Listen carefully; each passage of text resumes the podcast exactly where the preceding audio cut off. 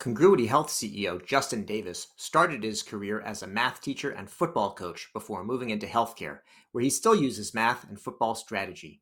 In this episode of the Health Biz podcast, Justin shares how Congruity leverages technology to help telemedicine companies identify the right interventions at the right time for the right patients with cardiometabolic conditions.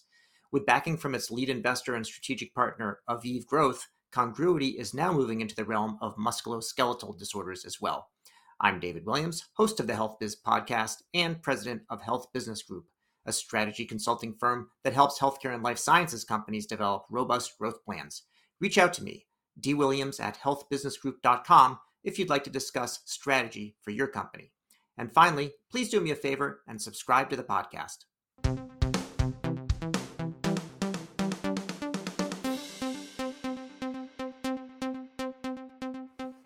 Well, Justin Davis, CEO of Congruity Health, welcome to the Health Biz Podcast. Thanks, David. I appreciate it. We're going to talk about uh, various congruities and any incongruities may come up uh, as well along the way. Uh, but wanted to talk about sort of how, how you got here, first of all, and maybe just sort of winding the clock back to when you were a kid. You know, what was your upbringing like? What, what were your childhood influences? So er- early on, actually, I was uh, I consider myself to be a math nerd. So I spent a lot of my early days in uh, you know, working towards a math degree. I thought the the greatest thing that could ever happen to me was become a math teacher and a football coach. So I, I went down that path in the, the early version of my career, the young days.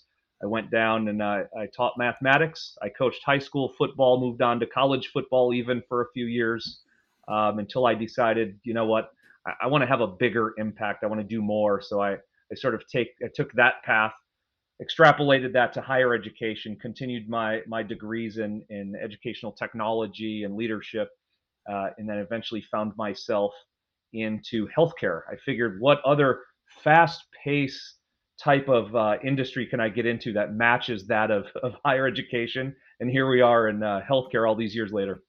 Well, it's pretty it's pretty good. You know, when you talk about football and you talk about like banging your head against the wall or something, then that's good practice for for healthcare. But in football, it's part of the you know it's part of the objective, I, I suppose.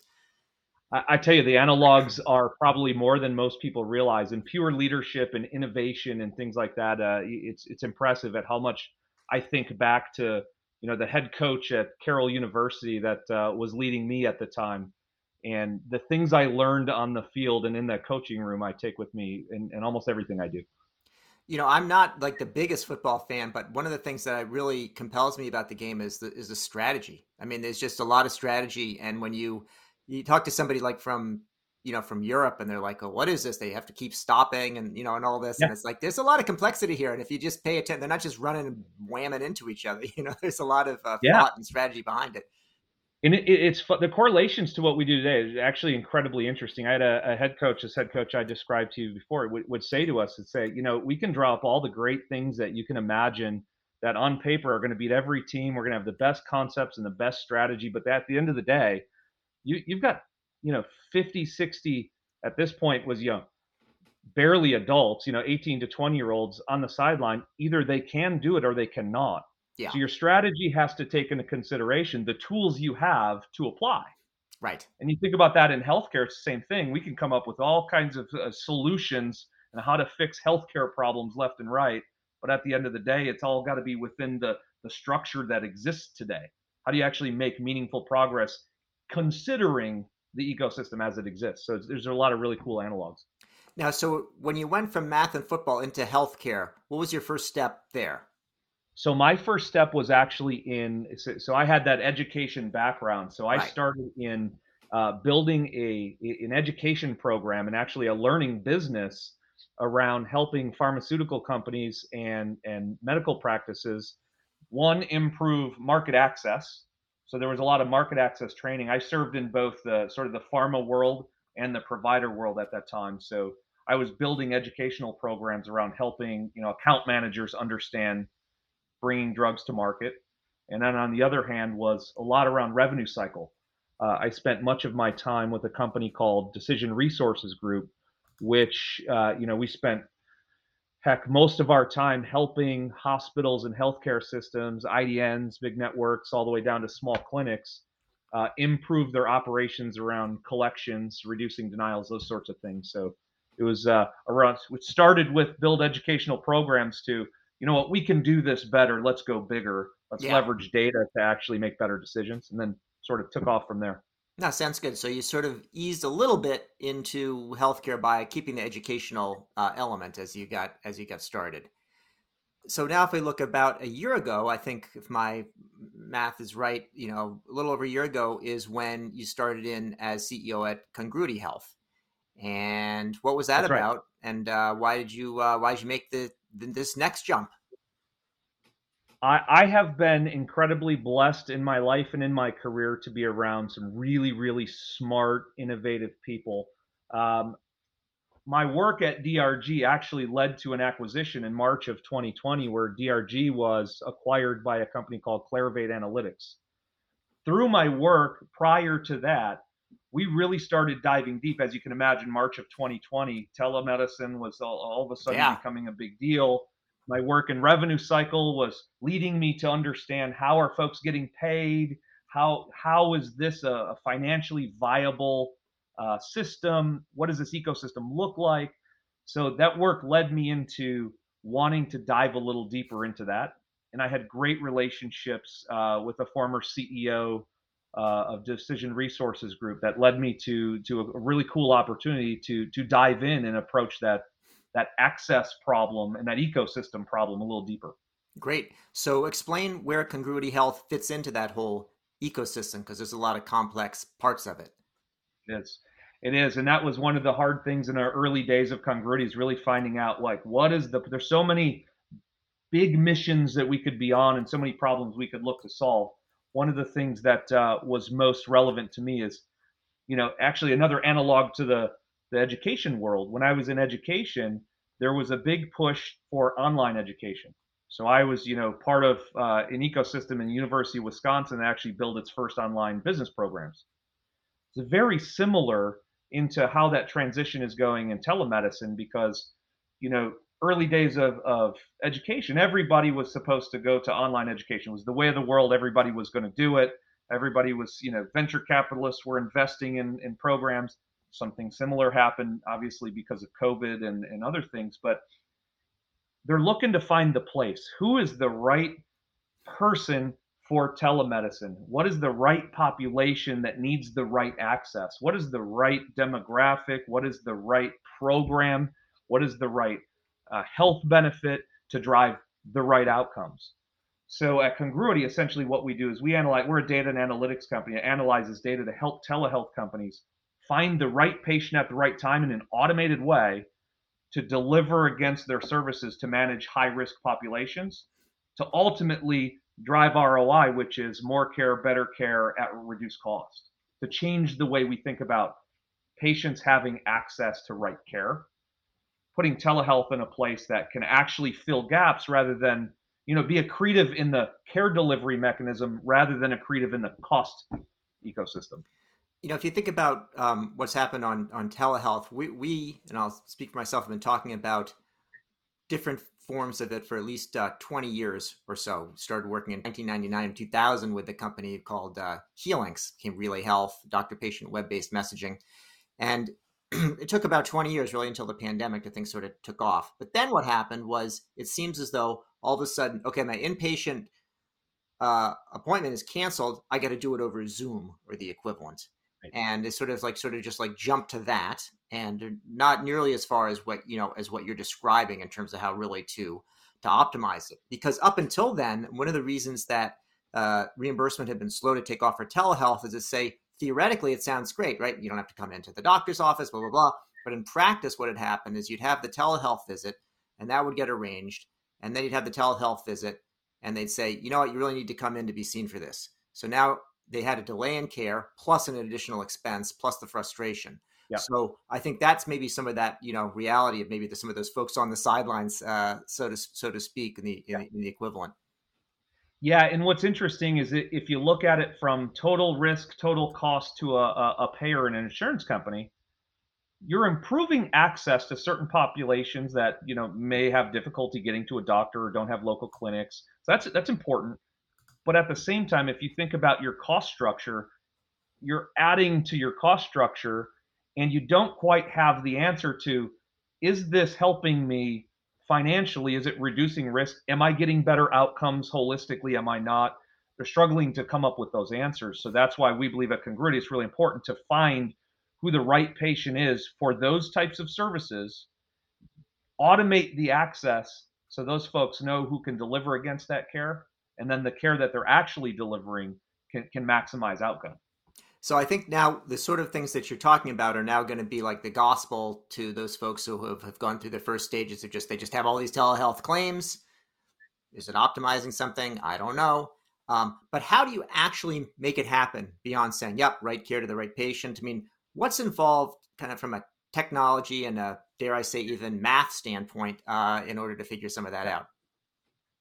This is where the math background comes in. I can't uh, I can't ever let go of the data, data, data because I'm constantly thinking about, especially in healthcare, is there's there's always data to give an answer to a question, but what we keep doing in healthcare is adding to costs, and we, we can't find where where's the ROI in almost anything where costs are continually going up. They keep yeah. getting passed on to patients. Like how do we how do we fix that? How do we actually know if what we're doing is working? So we we ingest data we ingest everything from claims data, EHR data, all the data you can imagine that, that we get from even our, our customers who potentially could be telehealth companies, could be self-funded employers.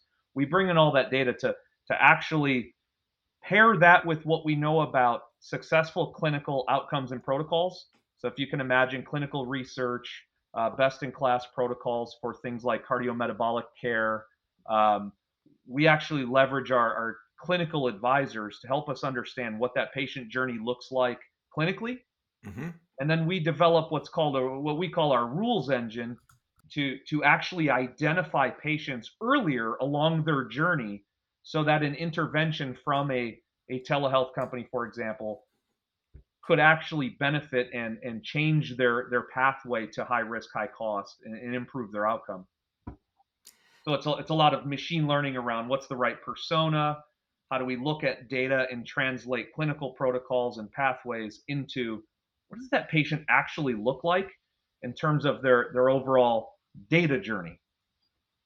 So you can, I can imagine looking retrospectively and saying, "Hey, here's a patient that would have benefited from an earlier, you know, intervention, and now I'm going to have some kind of an algorithm to find similar patients and, and help them." But how do you go from kind of that observation to actually saying, "Yeah, this money I'm spending up front we see it's going out the door today how do i really feel confident that it's actually going to you know be valuable what i'm what i'm spending the money on upfront? Yeah so it's a longitudinal view of a of a patient. So you you, you take that that intervention theoretically you know there's if you can imagine a world where we we trigger or a rules engine identifies let's say a, a hundred potential patients for this cardiometabolic care chronic disease management program for one of our customers we send them 100 potential opportunities to to really help these patients either reduce the risk re, re, you know reduce the time it takes for them to get to high risk or one of those essentially get the outcome they're looking for right? Well they're by nature not going to convert all 100 of those folks. So we have a point in time where 100 folks have a particular view or they're on a particular journey that is similar those companies will actually serve against those protocols and their their programs. And what we actually do is we actually track and monitor sort of like an A/B testing for those who are on their programs versus those who aren't on their programs or didn't convert.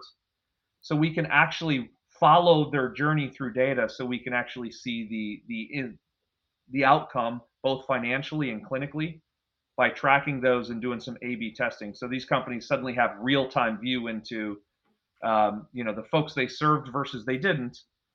Am I actually bending the cost curve? Am I actually getting better outcomes? So they have real-time view into something that they didn't have, you know, that sort of view into before. So um, cardiometabolic is where you've been focusing. Explain a little bit why that is a good area to start with, and then what comes next. Yeah, so cardiometabolic care makes up, and we've been in data and analytics a long time in healthcare, and I tell you, almost always between 25 and 30 percent of a health plan spend is around the management of things like type 2 diabetes and everything that can take, you know, is in that space. So it is a high risk population that has a lot of needs, and there's a lot of really good programs and companies out there that serve this population. They're not getting currently they're not getting uh, great compliance. They don't have great insight into what that compliance looks like. So we wanted to dive in that space first because we know we could have a big impact on on a plan and big impact on outcomes. That was why we we really wanted to start it there. We wanted to perfect it there before we started to move on to too many other conditions. We are excited that we actually are on a journey now to do something very similar in the musculoskeletal space. You can imagine this is another 25 to 30 percent of healthcare spend yep. and is considered by many to have an enormous amount of waste right because of scans and tests and people having uh, you know differentiated uh, thoughts around how to care for programs like this and we're, we're focused on not just the protocols but the outcomes yeah. we want the data and analytics to drive outcomes so if companies that deliver outcomes we can deliver them right patient right time suddenly their effort becomes focused on outcomes not customer acquisition. So if we can help them speed up customer acquisition, they can speed up outcomes, and that's the goal. So musculoskeletal is sort of that that next big dive for us, so we can expand our efforts and have uh, even a greater outcome.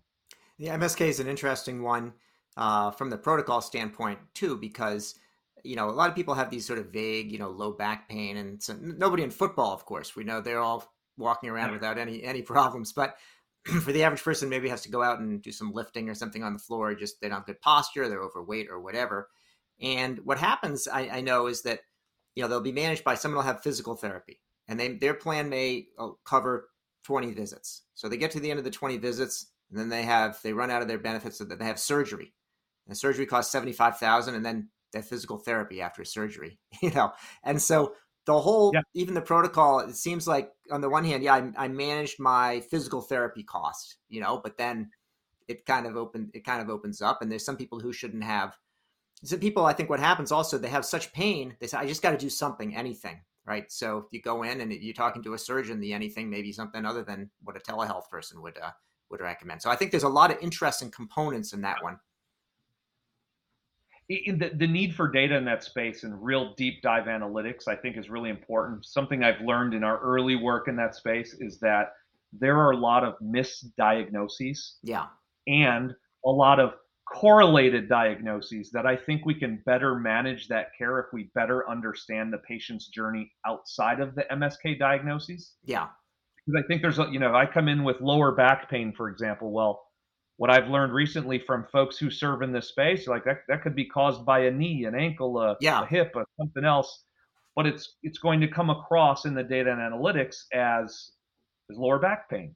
So how we treat it. So we have to look at the data further to better understand the patient journey so that we can get better at reducing the waste. And I think that's a journey we're on is, is, is how can we better align all of those those data sets so we can understand patients faster we can get them on the right programs. You know, there's regional variation in everything, but MSK is one where I think is particularly uh, pronounced. So maybe some of the data that you uh, that you see on, on a regional basis is gonna is gonna help um, to drive some insights and maybe changes of uh, of practice patterns. And that's our hope is just to give enough data to folks who have best in class delivery ecosystems, so we can constantly make sure that I, I actually believe those who are great at serving clinically should serve clinically. Those that are great at data analytics should do the analytics. But boy, if those two things don't have a shared understanding of, of what a real outcome should look like, there's the problem. So that that's what we want to help solve as well is make sure that we're thinking about it at every stage of the game in terms of outcome. What is the outcome we're looking for, and how do we connect and change the way we think about access from patient to the right program that drives outcome? So it sounds like you, you know you've done a lot of work on the kind of the product market fit, some sophistication in terms of the analysis and the pathway to go from the cardiometabolic into the uh, musculoskeletal and so on. How is it working out kind of in the market? Are you are you finding um, customers either on a pilot basis or, or a fuller basis? And what is what does that pipeline look like for you? Where, where, where who are you serving now, and where do you expect to get to? Yeah, we're super excited about the traction we're getting because, for one, eh, let me address the musculoskeletal first. As soon as we started to, you know, go down that path, and we made a, a public decision that we're looking for the right folks to help us design these triggers, get these triggers right. Uh, it actually became harder for us to vet the right partner before it was to get customer because Yeah. I just didn't want to go frivolously find customer A, B, and C that had different protocols, that had different layers of outcome. We actually had to do a deeper dive into who actually can prove that their protocols and the way they actually serve is getting outcomes. Because our our analytics engine won't work if we don't drive it around what gets greatest outcome. So the good part about that was we had many to choose from. There's some really great folks in the marketplace uh, doing that. So we're excited. Uh, over the next week or so, we should finalize who our partner is there. Very excited about that. Uh, in the cardiometabolic space, we've got a partner, uh, Convergence Telehealth, that is delivering best-in-class cardiometabolic care against the protocols from our chief medical advisor. So it is a really a really cool ecosystem that says we're going to find and we know what the pro the best in class protocols are.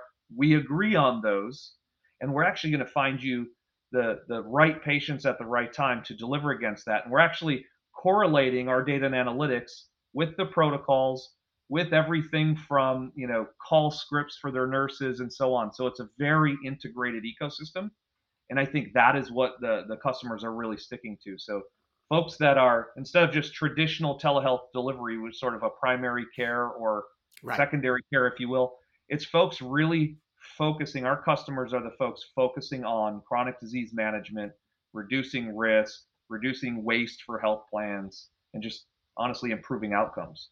So it's been really good for us. Well, you know, you talk about working with your, uh, you know, medical advisor and having the whole ecosystem flow together. I, I believe in best practices because I think isn't your isn't your isn't your advisor name like Doctor Best Practice or something like that? I tell you what, that's what we call him, Dr. Bill Besterman. I tell you, he he is, and we are so lucky. Uh, I had to uh, hunt this gentleman down and uh, make and really prove that we could do what we say we can do to get him on board, because he is a well-published um, physician of 30 plus years, done great work with big payers like Blue Cross Blue Shield, proved of you know proved his optimal medical therapy protocols are successful. It's been incredible, and to get him on board has really uh, extrapolated our efforts quickly and propelled us forward, which is part of the reason why we can get in the MSK space the way we Right. are. Is you know, and I said to him one time, I said, "Who's the next? Bill? Who's the Doctor Besterman of the MSK world? That's what Yeah. we. I don't want some random doc that says, you know, we prevent knee surgeries. We do that. No, I, I need who's the next Dr. Besterman that has best in class research and clinical protocols, proven protocols that I can translate into a rules engine. That's what I'm looking for. And he's he really helped us with that. Great. So, you know, there's a lot of investment obviously going into developing all of what you have here. Who, who do you have in terms of uh, financing partners? We've got. I, I'm super excited about this. Actually, we have uh, um, investment partner Aviv Growth Partners, who is actually interested in solving the very same problems that we are. They want to take, you know, great technology, great data and analytics, and, and essentially improve outcomes in the marketplace. So we had very well aligned uh, mission. So you know, this journey has been great to have a partner. You know, there's especially in this space when you're talking data and analytics, you're talking healthcare, you're talking things like telemedicine. You see venture capital floating all over the place Yeah. having a good partner that has aligned you know mission and vision and not only want to help you with the you know capitalizing your business and your ideas but somebody that actually can help you in the marketplace refine it find the right customers you know actually prove that what you're doing works i mean that's incredible to have partners like we are so we're really lucky to have aviv on board with our mission Terrific. So I don't know if you have any any spare time, but if you do, any chance to read any books, anything that you would uh, recommend? I yeah, that's that's a great question. I am actually uh, sort of uh, nutty about Simon Sinek. I, I I read it. I you know I'm I'm reading all the social media posts. I buy into the the leadership principles and CEO principles of Simon Sinek. So I actually his latest book that's called Leaders Eat Last has been uh, an incredible read for me recently. So if you don't follow him, please do. It's it's absolutely incredible. One of the things in my educational journey, leadership was, you know, one of the key tenets of my Yeah. PhD program. So it's it's one of those things that uh, selfless leading is really important to me. Leading with a mission is really important to me. Um, so it's actually great to continue to read some things that motivate me to think that way. Fantastic. Well, Justin Davis, CEO of Congruity Health, thank you for speaking with me today about all manner of things from math to football to machine learning to best practices and leadership. Fantastic. It was great. Thanks, David. I appreciate your time. You've been listening to the Health Biz Podcast with me, David Williams, President of Health Business Group. I conduct in depth interviews with leaders in healthcare business and policy. If you like what you hear, go ahead and subscribe on your favorite service. While you're at it, go ahead and subscribe on your second and third favorite services as well.